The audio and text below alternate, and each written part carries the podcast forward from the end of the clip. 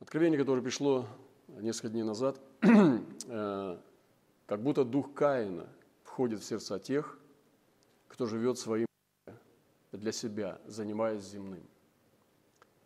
Этот дух, войдя во многих, вызывает выйти в поле Божьего человека, говоря, нужно серьезно поговорить с тобой. На это человек Божий отвечал, мне некогда разговаривать с тобой, мне нужно пасти свое стадо. И пошел с посохом, который был в крови. И вы помните, в предыдущем откровении был, этот посох был не в крови овец, как его обличали за это.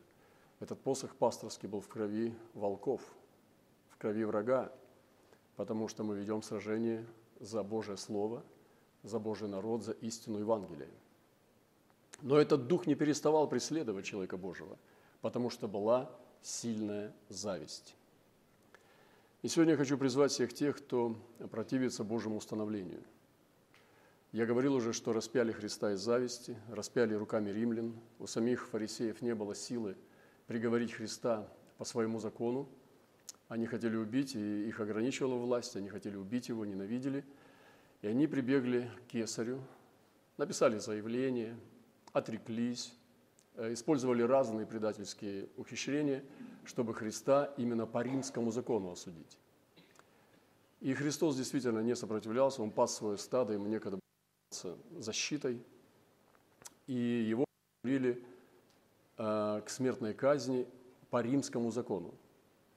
Хотя сам Понтий Пилат хотел освободить Христа, и он тоже переживал о нем, что он невиновен, но э, сделали иудеи одну вещь, которая уже э, буквально приперла римских, римского прокуратора к стене. Они сказали, нет у нас царя, кроме кесаря. То есть практически они подошли к прямому отречению – и сегодня эти те же самые тенденции, они повторяются абсолютно с такой же точностью, просто названия э, э, другие э, этих позиций. И Христа распяли из зависти, именно из зависти. Я размышлял, за что же Христа, Христу завидовали, что можно было выставить такое, что ему завидовать. Жены у него не было, детей не было, денег, богатства, бизнеса не было. Э, место в Синедрионе, э, какую-то позицию он не занимал, во властях он не двигался – Чему же завидовали они что, до такой степени, что убили Христа? Они завидовали его отношениям с Отцом, что он Бога называл своим Отцом. И он говорил, «Я и Отец одно». О, как же это прекрасно, когда человек может так сказать, «Я и Отец одно». И я вместе со Христом могу сказать так же, в виду всех людей планеты, «Я и Отец одно». Это потрясающе. Это могущественнейшее заявление, которое только может сделать человек, который верит в Бога. Я и Отец одно. Не вижу смысла жить, если так не могу сказать. Не вижу смысла верить, существовать, влачить свою рабское, сомнительную веру, если не могу сказать именно эти слова. Я и Отец одно. И вместе со Христом, с моим любящим дивным Спасителем, я говорю также, я и Отец одно. Еще одно откровение. Поэтому бодрствуйте, дорогие, кого вы злословите, кого вы поносите, с кем вы сражаетесь. Потому что наша брань не против братьев и сестер, наша брань против духов злобы поднебесной. Еще одно откровение для невест, для тех э, людей, которые находятся в разных союзах, деноминациях, Э, которые находятся в разных э, странах, народах, где есть свои собственные традиции и так далее. И одно откровение, которое пришло сегодня. Много разных невест, народов, которые играли, каждая на своем особенном инструменте. Не было одинакового инструмента, но все были разными. Это была красивая песня, которая, как благоухание, приятное, в единении поднималась в небо – но пришел некто и начал заменять или отбирать инструменты. И это уже не было красивой песней. Появился Божий человек, позади него был ангел Божий. Была битва, чтобы возвратить инструменты народам, и это было непросто. Ангел Божий подкреплял человека Божьего после того, как инструмент возвращался. Невеста покрывалась мантией, за которой она была под защитой. Слава Господу! И мы сегодня, дорогие братья и сестры, должны вернуть невестам. Невесты – это церкви Господа, истинные церкви Господа, из разных народов. Мы должны вернуть им свою идентичность в Божьей культуре, в Божьем Царстве и дать им воспеть на своем шашане, дать им вернуться к своему собственному откровению Христа. Очень странно встретить европейскую церковь где-нибудь в Приморском крае. Очень странно встретить на Кавказе американскую франшизу. Очень странно встретить где-нибудь на севере шведскую франшизу. Это очень странно. Мы – национальная церковь. Наши откровения исходят прямо от источника нашего Господа. И я, как говорил уже э, раньше, что мы предпочитаем петь свои собственные песни или даже те песни, которые пели в евангельских движениях, гимны. И предпочитаем петь те песни, которые Бог открывает нам. И хотя иногда используем международные песни для того, чтобы проявлять свою идентичность, но мы не одеваемся в эти одежды – мы носим свою собственную одежду, которая была рождена здесь, в восточных воротах. И я призываю сегодня вернуться к первоисточнику. Как говорил однажды мне один епископ Узник, он сказал, не бегай по другим местам, чтобы найти истину. Копай прямо под собой, потому что та скала, на которой ты должен построить свой дом Божий, она находится прямо под твоими ногами. Никуда не бегай, копай в глубину, и ты найдешь эту скалу.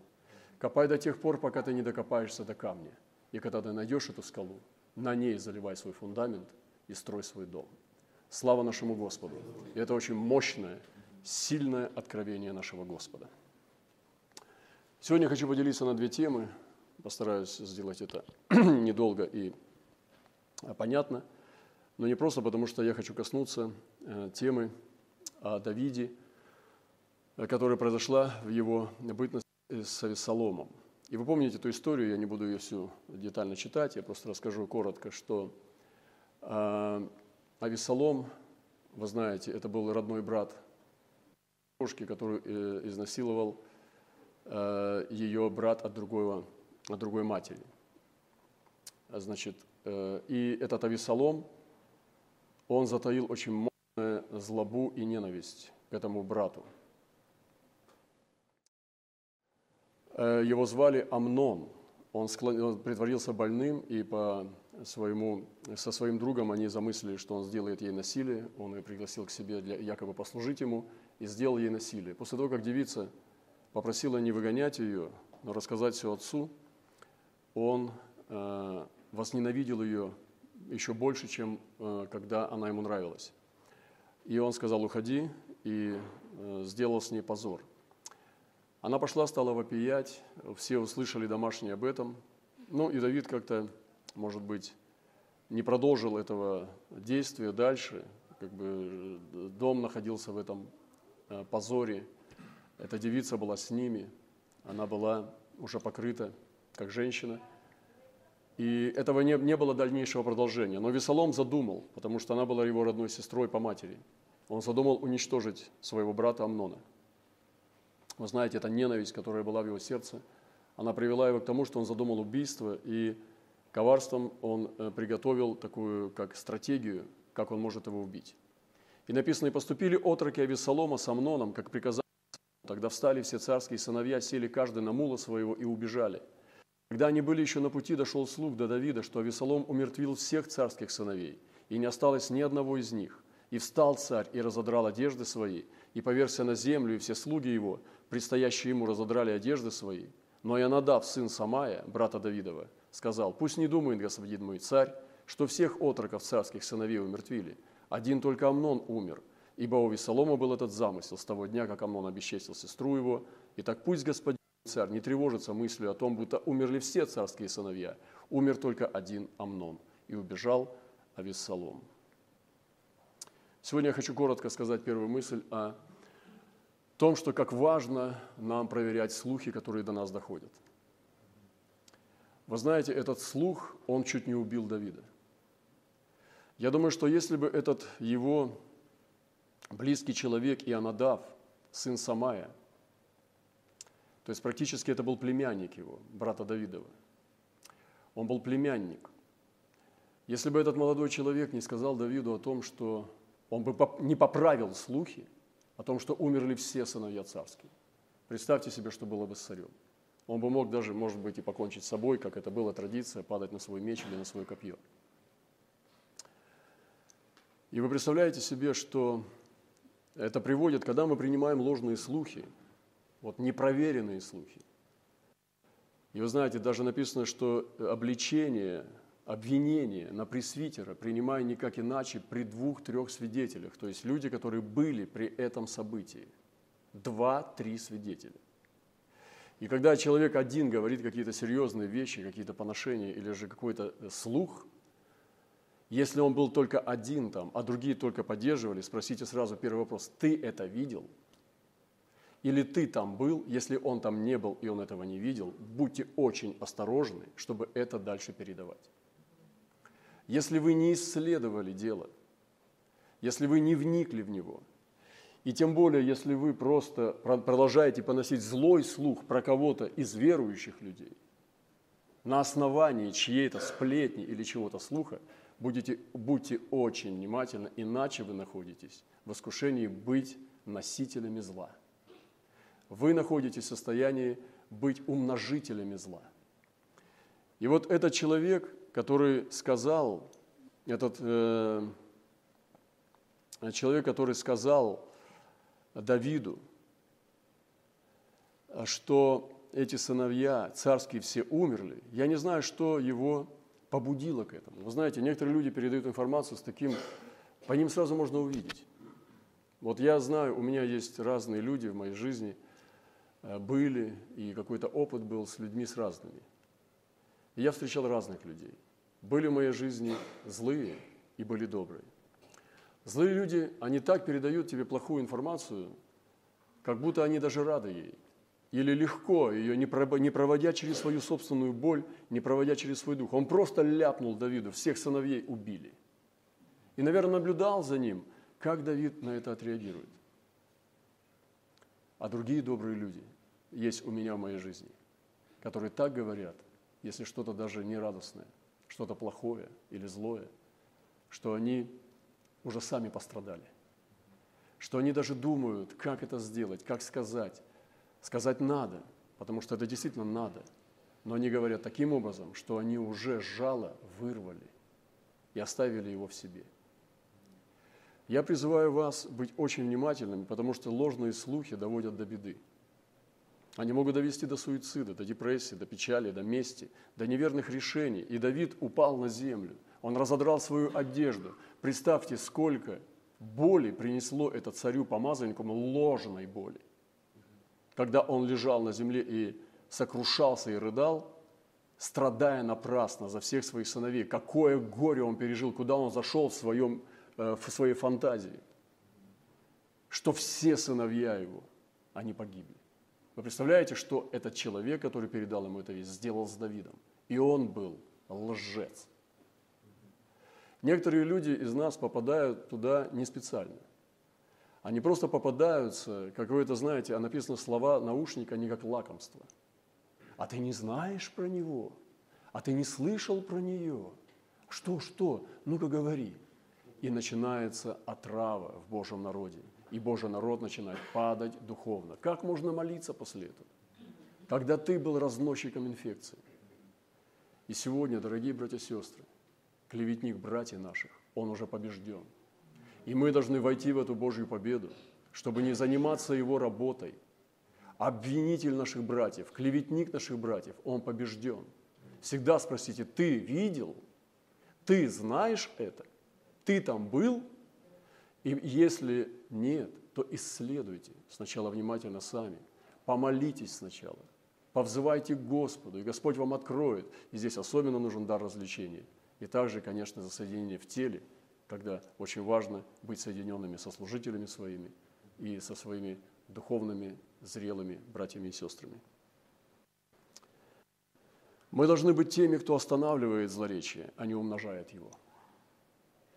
И сегодня сколько разрушенных церквей через э, диверсии специальные, которые задумывают недруги церквей – когда встречают человека и начинают его травить, и потом он начинает травить других. Когда засылаются специальные люди, это тоже не секрет, что во время гонений это было. Когда просто люди, одержимые духами нечистыми, э, из зависти, которую они еще держали в своем сердце, месть, непрощение, когда человек Божий радуется тому, что с кем-то становится плохо, разве может он устоять? Разве не в падении ли он находится уже сейчас?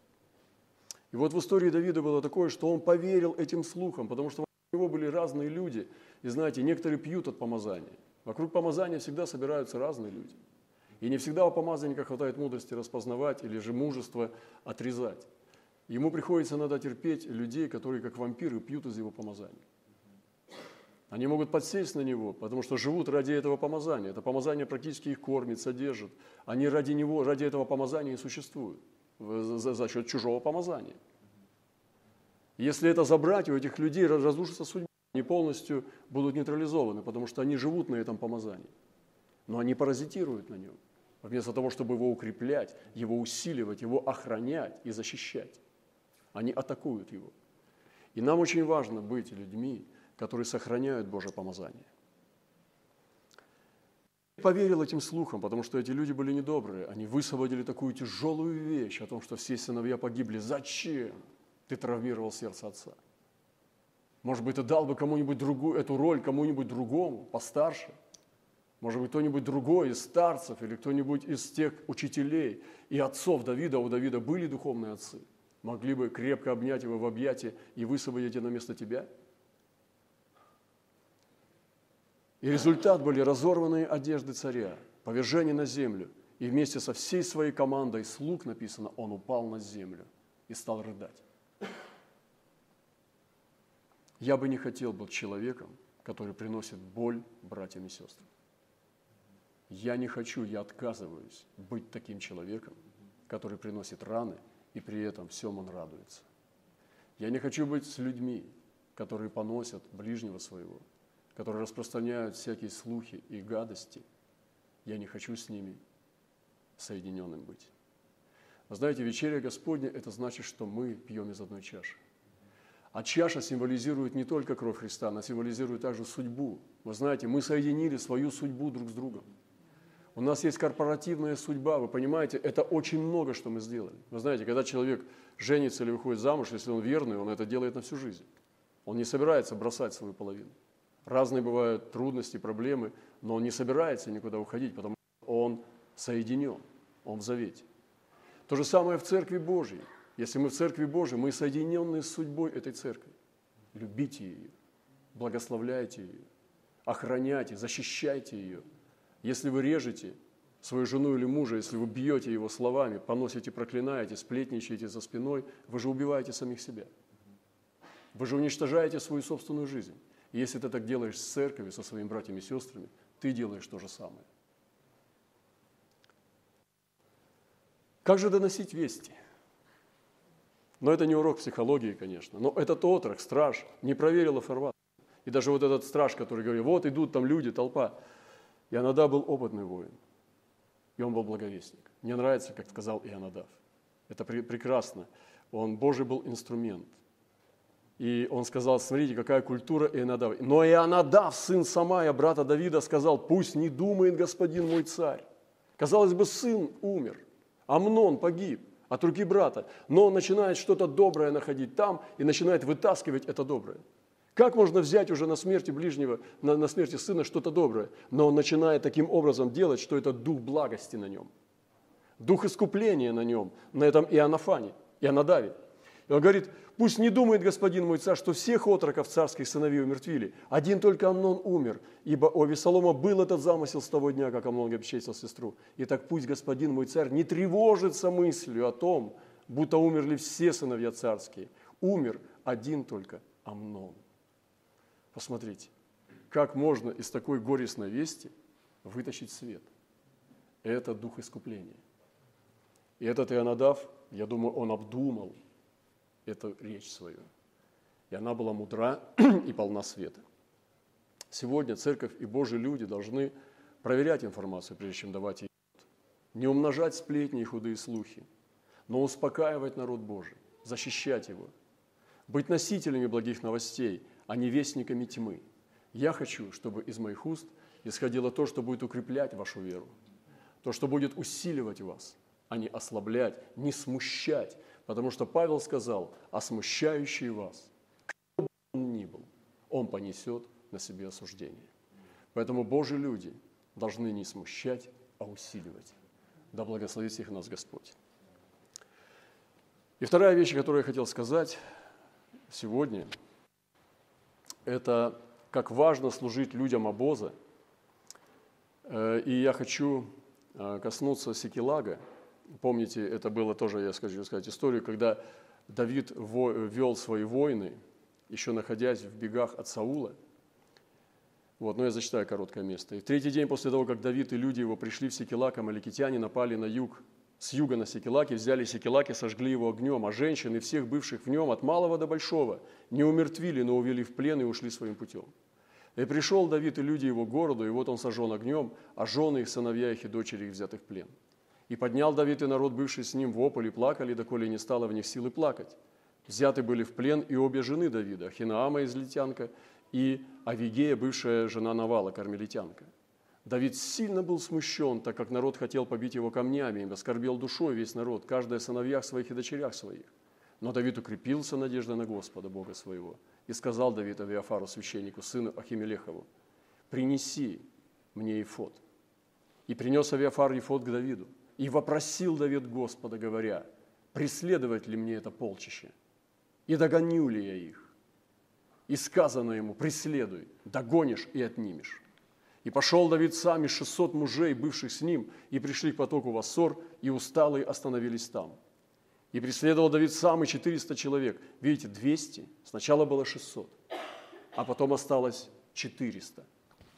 Представляете, треть церкви или треть состава лидерской верной команды отошла. Но она не отпала. Они просто не смогли совершить переход. Они не смогли перейти через реку они не смогли переправиться. И сегодня есть люди, которые не могут пока перейти, совершить этот переход. Они еще не настолько сильны, чтобы бежать так сильно в таком напряжении, поэтому они как бы отстали. Это не значит, что они неверные, что они нечестивые. Они просто не смогли совершить переход. Но Давид преследовал самые 400, 200 отпало, 400 осталось вместе с 600. 200 же человек остановились, потому что были не в силах перейти поток Вассорский. Ну, там он нашел человека, который был поводырем, чтобы показать вражеский стан, и он повел его. И вот амаликитяне, рассыпавшись по той стране, едят, пьют, празднуют по причине великой добычи, которую они взяли из земли филистимской, из земли иудейской. И напал на них и поражал их Давид от сумерек до вечера другого дня, то есть сутки, от сумерек до вечера другого дня. И никто из них не спасся, кроме 400 юношей, которые высели на верблюдов и убежали. И отнял Давид все, что взяли амаликитяне, и обоих жен своих отнял Давид – и не пропало у них ничего, ни малого, ни большого, ни из сыновей, ни из дочерей, ни из добычи, ни из всего, что амликитяне взяли у них. Все возвратил Давид. И взял Давид весь мелкий крупный скот. И гнали его пред скотом, и говорили это, добыча Давида. И пришел Давид тем двухстам человекам, которые не были в силах идти за ним, и которых он оставил у потока Вассор, и вышли они навстречу Давиду и навстречу людям, бывшим с ним. И подошел Давид к этим людям и поприветствовал их. Удивительно человек Давид был человеком по сердцу Господа. Я говорю, чтобы иметь полноту помазания славы Божьей, нужно иметь три вещи, которые помазывает Бог. Прежде всего, Давид был помазан сердцем. Его сердце было как у Бога. Господь сказал, что я нашел мужа по сердцу своему. Помазанный разум, когда ты слышишь Божье Слово так, как Он его говорит. И помазанные уста – когда ты можешь передать то, что ты понимаешь. Потому что если уста не помазаны, многим людям трудно передать то, что они понимают, потому что надо помазанные уста. И у Давида было все эти три вещи помазаны. Это сердце, его разум и уста. И когда он помазывает таким образом, у человека может быть апостольское пророческое служение. И вот Давид выходит с этим сердцем, он восхищает Бога, и он приходит приветствовать их. И пришел Давид тем двухстам человекам, которые не были в силах идти, Казалось бы, огорчение, вы что, вот вы, ну как вы там, отдохнули нормально? Нет, ребята, как у вас там, кто-нибудь заболел, простыл, насморк, да? Как, выспались? Все хорошо, наелись? Может быть, вам еще крови дать попить своей? Он не был таким. Давид вышел к этим людям, неважно, что они делали в это время, пока эти бились. Он, они вышли тоже навстречу Давиду. И подошел Давид к этим людям и, попри, и приветствовал их. Представляете себе, Господи, дай мне такое сердце. И я сегодня говорю о людях, которые в обозе. И я тоже хочу приветствовать их. И я приветствую вас, если вы слышите меня. Я хочу быть человеком, который, как Давид, хочет помочь тем, кто ослабел в пути и кто сегодня не может переправиться через переправу.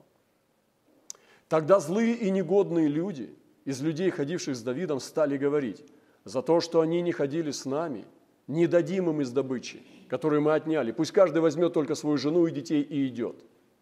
Но Давид сказал, не делайте так, братья мои.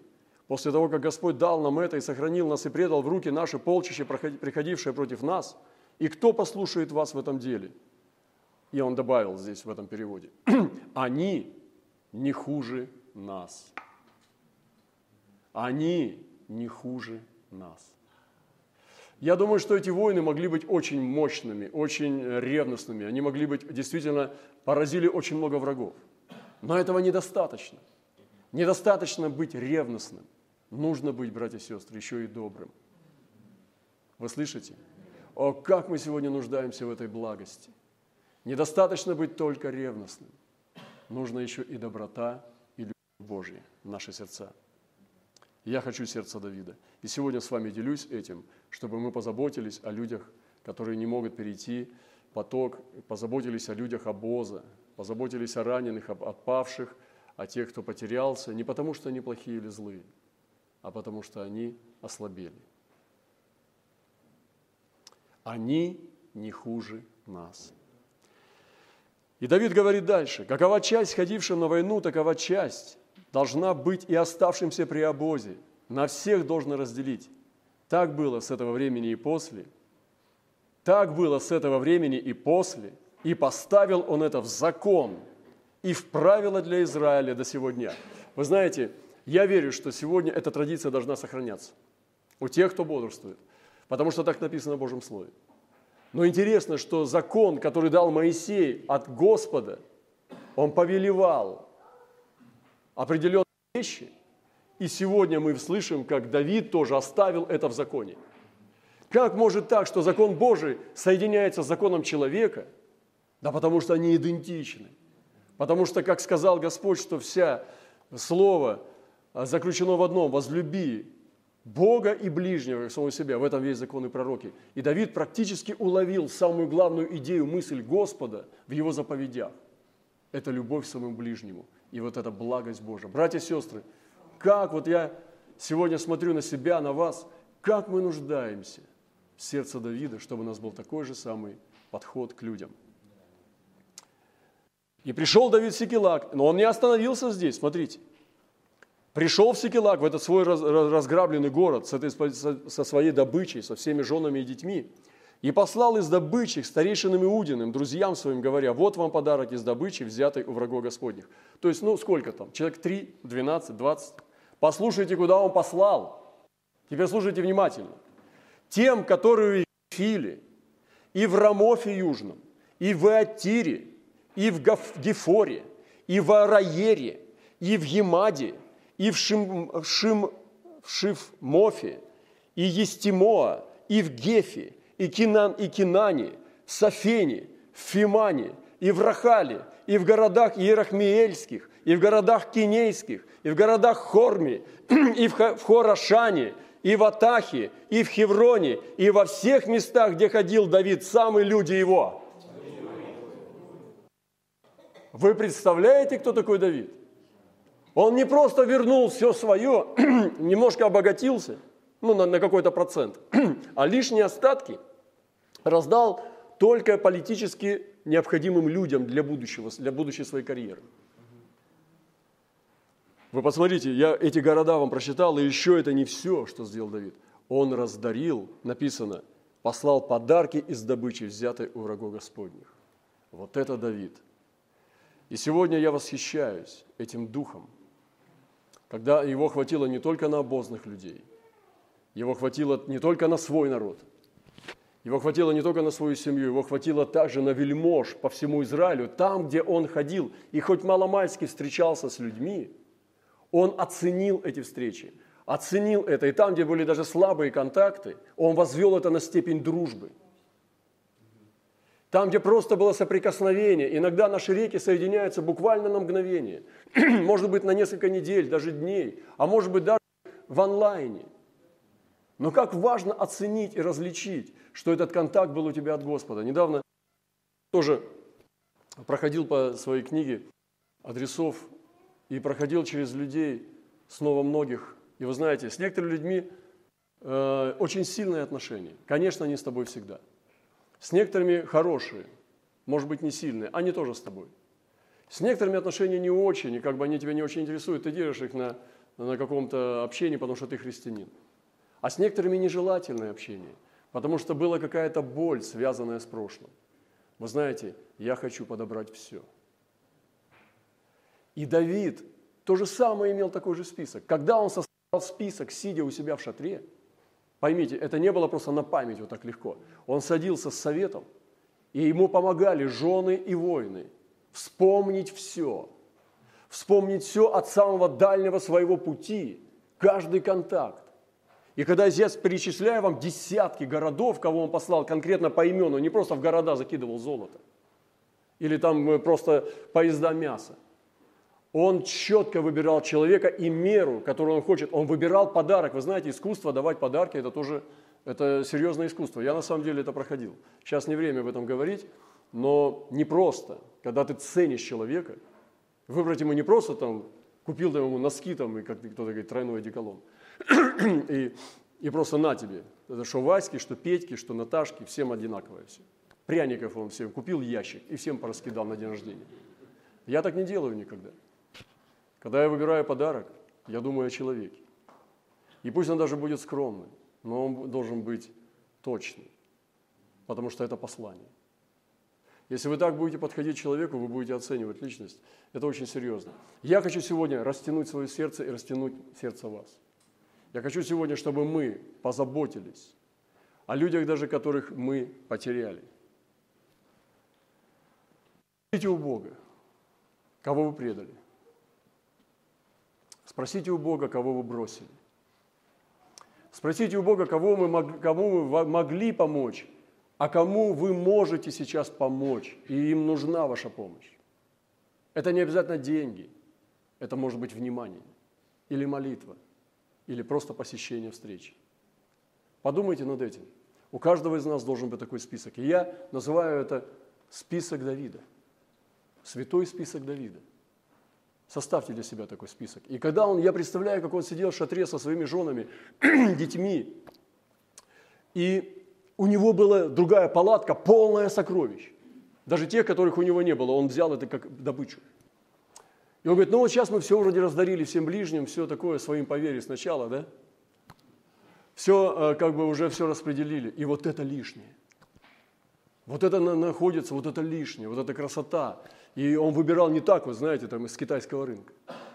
То, что китайское, все надо дарить. И они садились, и эти воины, они вспоминали, давай вот этому, так, что же это, а что там есть? И они перечисляли, вот это тому, вот это тому. И четко под запись все это, я так представляю, раскладывалось, потому что очень много всего. Там должен был быть порядок. Эти вещи должны были дойти до объекта назначения, иначе смертная казнь. Это было святое дело. Это было установление будущего царства Давида. Он установил его на правде, вы понимаете? Он установил его на благодати. Когда было это четкое распределение, своя куча была с подписанной фамилией, именем, местом назначения, и курьеры должны были это доставить все. Должна была быть хорошая организация, чтобы такой разброс, который я сейчас вам прочитал, он имел порядок и детальную эту детализацию. И Давид, конечно же, он не поручал кому-то дарить подарки, какие их сами захотят. Он сам занимался этим, потому что его сердце было обращено к этим военачальникам, к этим старейшинам, к этим вельможам, и, может быть, даже тем, у кого с ним были конфликты. Помните, как он называл Авимелеха? Авиафара, простите. Он называл некоторых людей, которые были у Саула, высшими себя, потому что Давид был Божьим человеком. И я сегодня, дорогие братья и сестры, хочу призвать нас вот к этой божественной любви, которая была в сердце Давида. А я верю, что сердце Давида было сердце Господа. Господь ему дал этот дух. Поэтому не оставляйте упования, доколе Господь дарует. И сегодня э, те злые, негодные люди, которые не хотят делиться добычей, которые хотят останавливать, не, мы не будем такими – мы не будем закрывать ту благодать, которая в нашем сердце, но мы будем делиться тем, что Господь дает нам. нам. Не удерживайте божественных сокровищ, делитесь ими. И война без милости ожесточает и разделяет народ. Но Давид не шел на поводу у таких людей. Поэтому он установил, какая часть ходившим на войну, такова часть должна быть и оставшимся при обозе. На всех должно разделить. Поэтому пусть Бог благословит нас этими принципами. Возвращай похищенное, дорогой брат и сестра. Если что-то дьявол у тебя похитил, спроси у Бога, догонят ли, вернули. Давайте мы вернем похищенное. И если это касалось святынь духовных, небесных, не должно быть так, что а, у тебя украли это, и ты остановился. Возврати похищенное. Возврати свой секелак. Через утраты поражений мы можем прийти к полному возвращению даже с избытками. Смотрите, он утратил, но он не остановился на этом. Он не сказал, да, я буду жить теперь с этим, это мой крест. Он бросился в погоню и забрал все, и еще с прибытком. Вы понимаете, мышление искупления. Давайте иметь это мышление. И от возврата к, к умножению, он перешел к умножению, он обратился, и, конечно, гораздо больше взял, чем потерял. И через великодушие к слабым и немощным он умножал царство через щедрость даяния. Поэтому пусть Бог благословит нас усиливать Царство Божие через милосердное благость, благость и щедрое даяние нашего Господа. Благословит всех нас Господь, возлюбленные братья и сестры. Давайте подумаем о людях, которые сегодня в обозе.